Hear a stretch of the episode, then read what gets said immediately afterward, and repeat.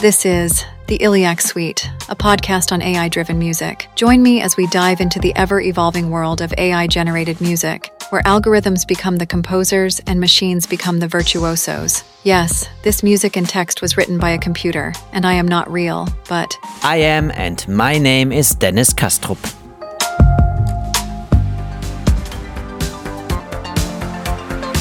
Hello, humans. Here we are again. Welcome to another episode of the Illiac Suite. How are you all doing? Still keeping pace of what's going on in the world of AI? It has been a wild ride since 2022 when Midjourney shocked us all and ChatGPT came and said, Hello, I am your best buddy now. This speed is crazy. Also, in the world of music, I'm honest with you, I'm currently working on a big article about AI and music for a German organization. There are so many subjects to cover that I always have the feeling once I open a door, another door appears on the horizon. It is a never ending story. Sing it, Freddy.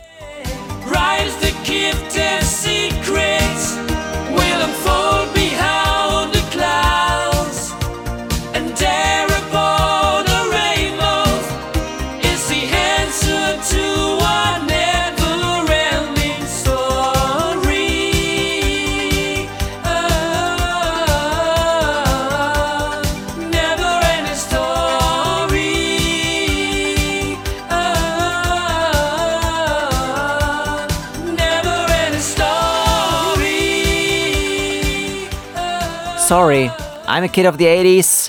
I loved this film with Bastian Balthasar Bux and his White Dragon Falkor. Music like this brings back memories, even if it was the AI version of Freddie Mercury and not the original one of Limahl.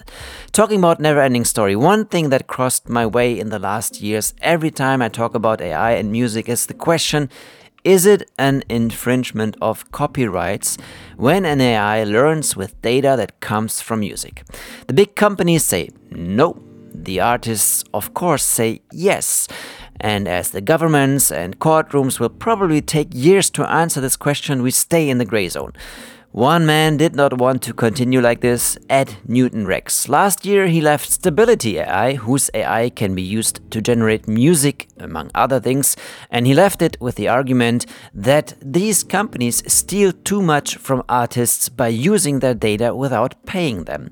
Now he has launched Fairly Trained to counteract this, a platform on which companies get a license for datasets in which only fair used music is taken.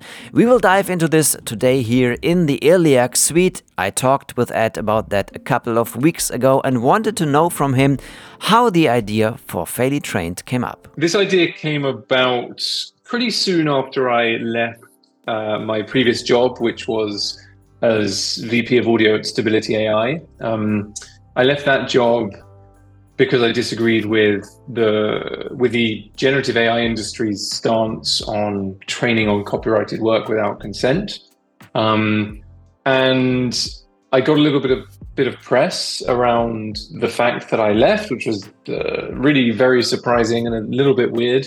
Um, but what it meant was that I ended up having a lot of conversations about this with a lot of people. And in particular, I spoke to a number of journalists who were sort of asking me, okay, if you're saying there are ways of training models that are more ethical, where are they? Which are they? And on the other side of things, I was talking to a lot of AI companies who got in touch with me and said, you know, we're really glad you're saying what you're saying because this is the approach we take. We take a fairer approach to training models. And it really struck me that it would be quite easy and, and hopefully um, helpful to essentially put in place a simple certification that just showed people which those more fairly trained models would be.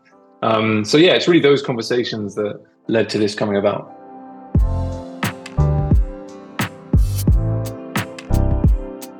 and one of this company is Soundful, which generates songs for you in the genre you want. You can adjust the harmonies, also major or minor, the speed, and seconds later, there's your song.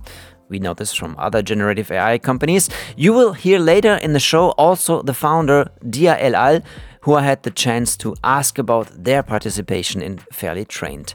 Until then, a lot of the music will come from their AI.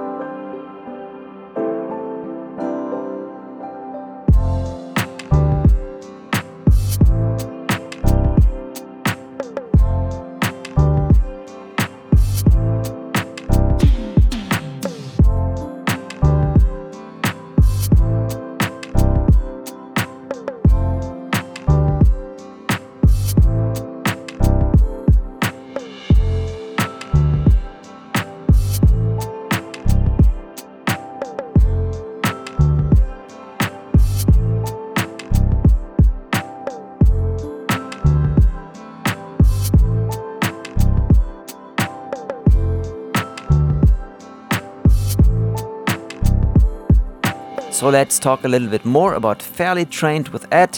What is it exactly? Fairly Trained is a non-profit that certifies generative AI companies for fairer practices around how they train their generative models. In particular, our first certification, which is called the licensed model certification, can be acquired by any generative AI company that has an AI model that is trained on work that does not go and take copyrighted work without consent. Um, so, so we give a certification to those companies. We give a certification essentially to companies who go and license their training data instead of doing what has become the common practice among some of the bigger tech companies, which is scraping data using as much training data as they can find and doing so without any, compensa- uh, any compensation to the rights holders behind that training data or any consent even from the rights holders. So what we do is we certify those AI companies if they get consent. And the, re- the reason we focus on consent is because we believe that as long as you have that stage of consent, you as a rights holder, let's say you're a large music rights holder, you have the chance to then negotiate the terms that work for you, which is how we think this should work.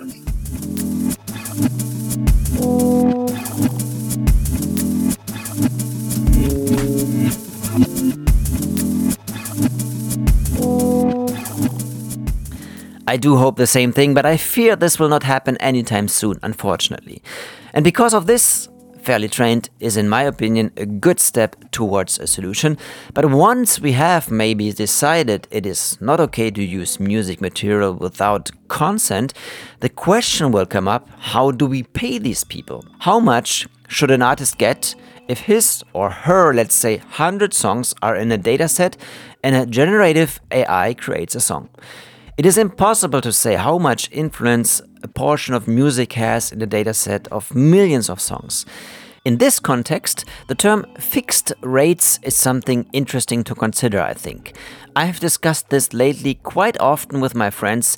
Let's say AI companies have to pay a yearly amount. This money is then distributed to the artists they use in the dataset. But as said, who gets what?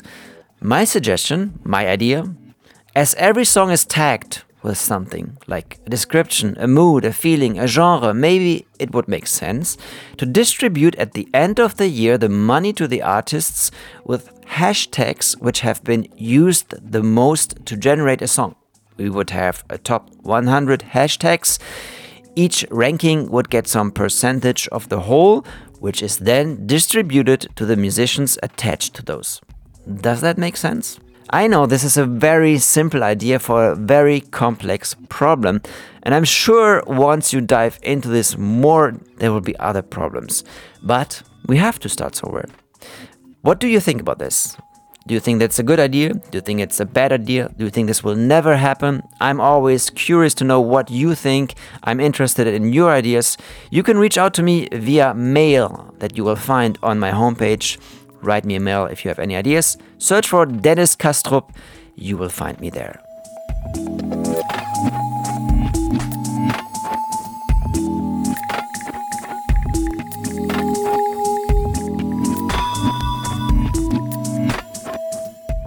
Let's come back to our problem with the use of music in datasets.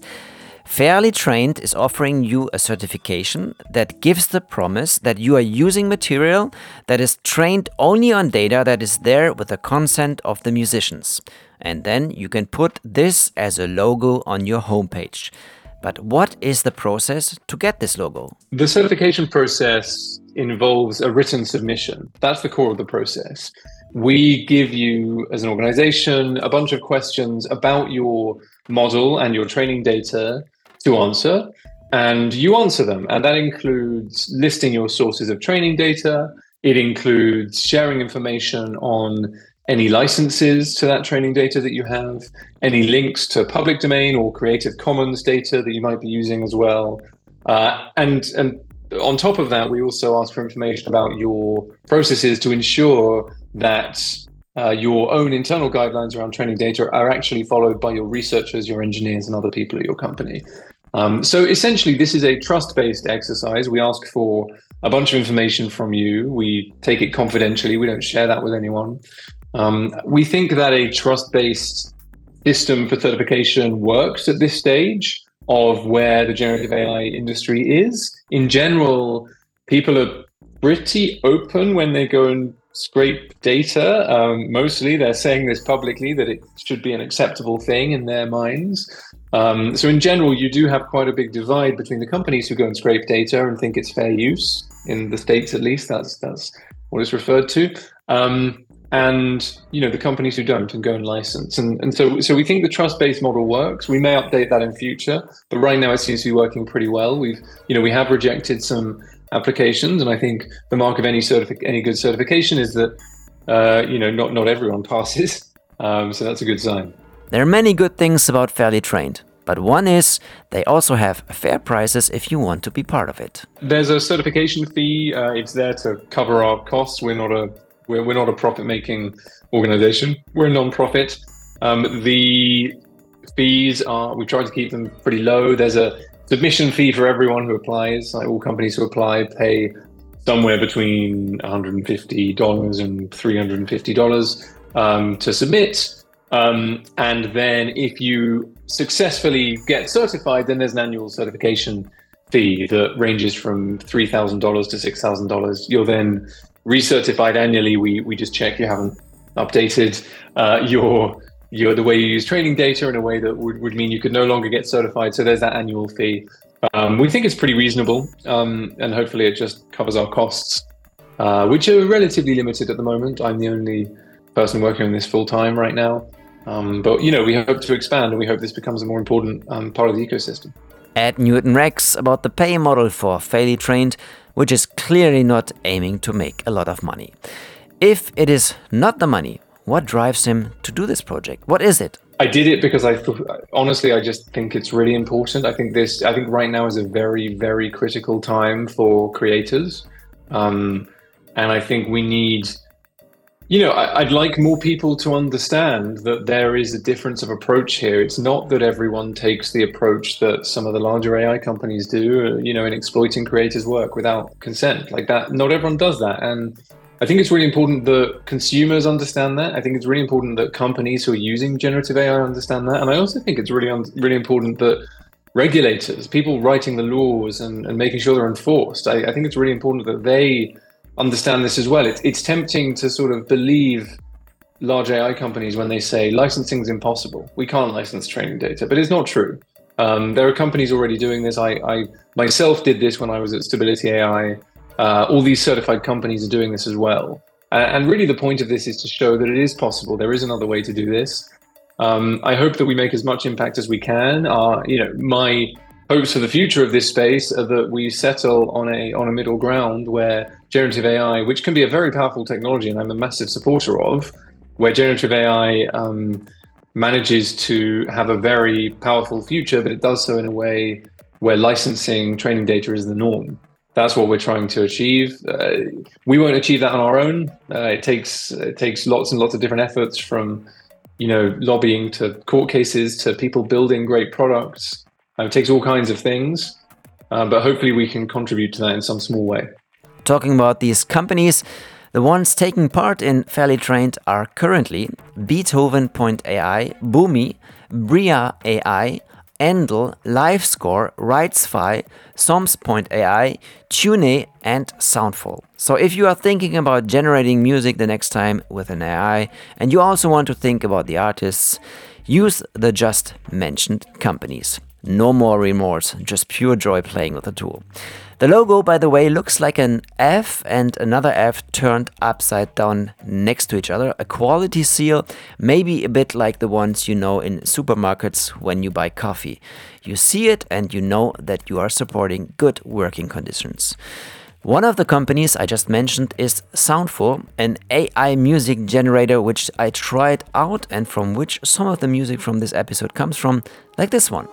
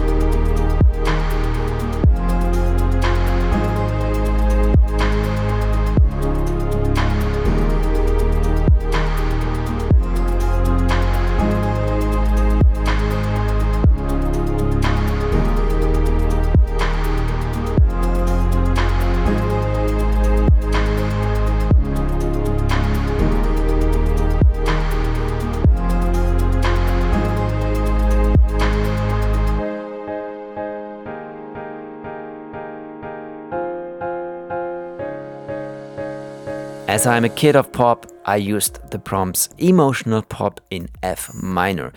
Pretty good, I think. I was impressed. I wanted to know more from Diaa El All, co founder and CEO of Soundful. So, how exactly Soundful uses its data?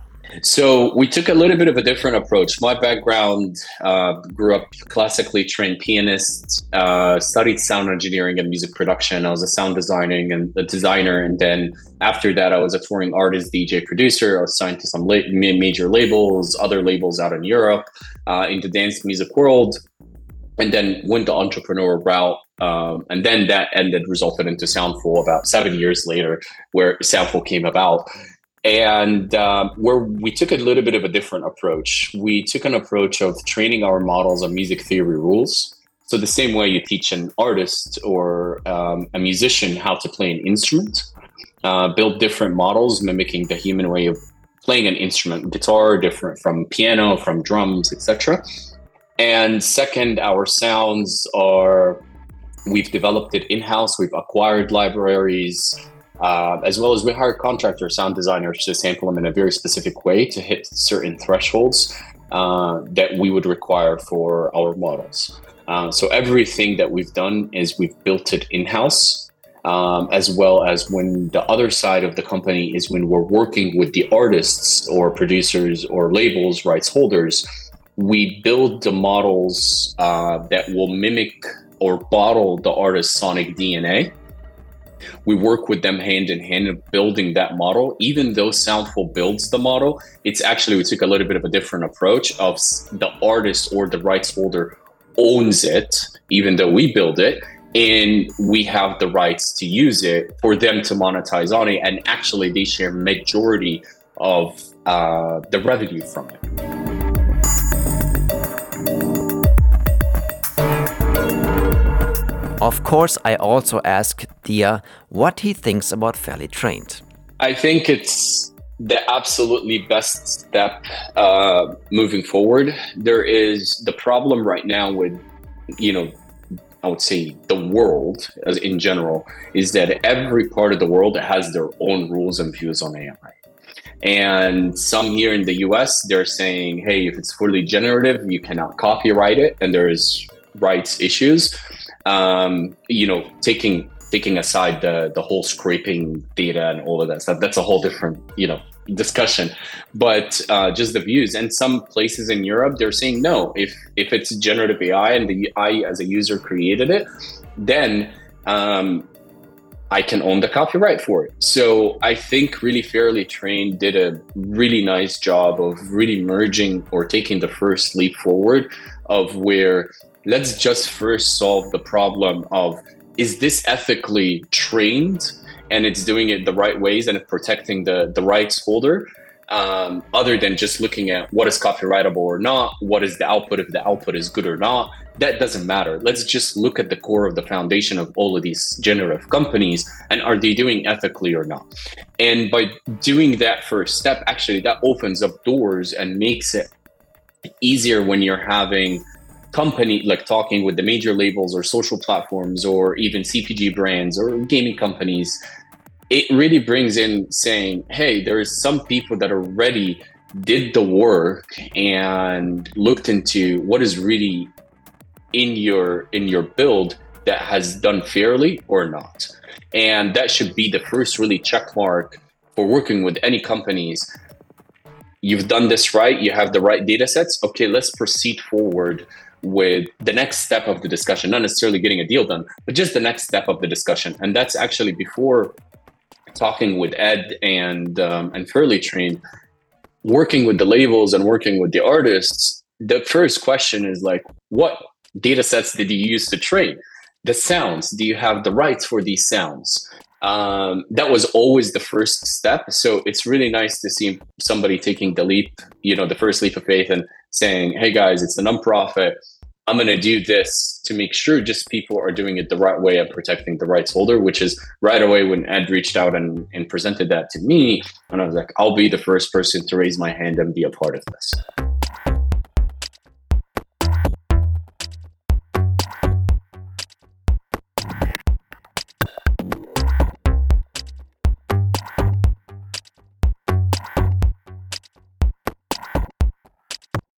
So if you want to be part of this as a user, you can of course take a look now each time when you use a generative AI if that logo of fairly trained is in there. But on the other hand, one important thing is also that we talk about it just like now. It is so easy to just click online on some buttons and then let magically music appear. But this magic is based on artworks and musicians, and we have to talk about this.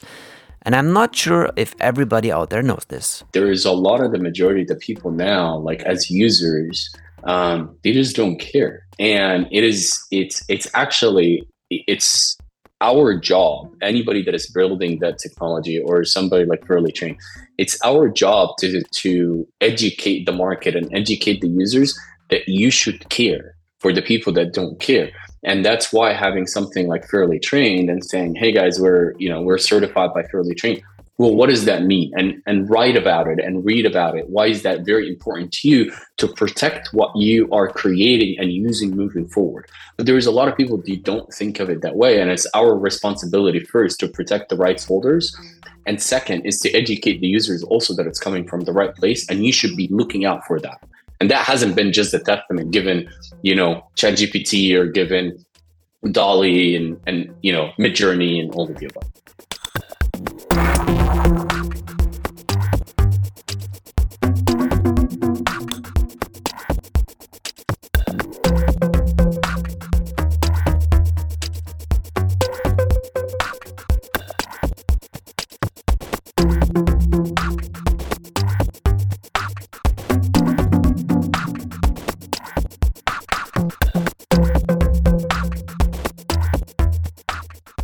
But it does not only lie in the hands of the users, of course, the players in the fields who also work with AI companies have to be aware of what is going on there. My hopes is that when companies are vetting other companies to collaborate and partner with, is that should be the first thing that they look at. Um, that's that's one as a as a really the stamp of like approval, like that these guys are doing it right.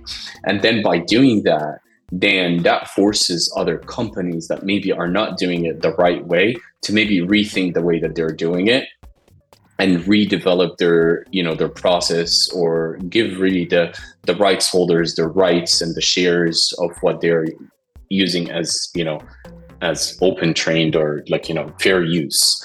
Um, so that's really my hope is that this is a step forward that companies should really think long and hard that there is a way that that technology advancements and the rights holders um, it is possible and it is doable to for them to meet kind of at an intersection and it's not just always like black or white. Perfect last words for this episode of the Illiac Suite. There is hope but we should not let it die. Which means use artificial intelligence responsibly and change will apply. In other words, we all have the power to change things if we take actions. And right now is the time because all is so new and fresh that we can still form the future. If you like this episode, I would be happy if you start following the Illiac Suite on any streaming platform so you know when a new episode will be out. Feel free to reach out to me, you will find all the information online where to contact me. I am heading out for South by Southwest in some days. Drop me a line if you want to meet me there. That's it. Thanks again, Ed and Diaa, for talking to me. Take care and behave.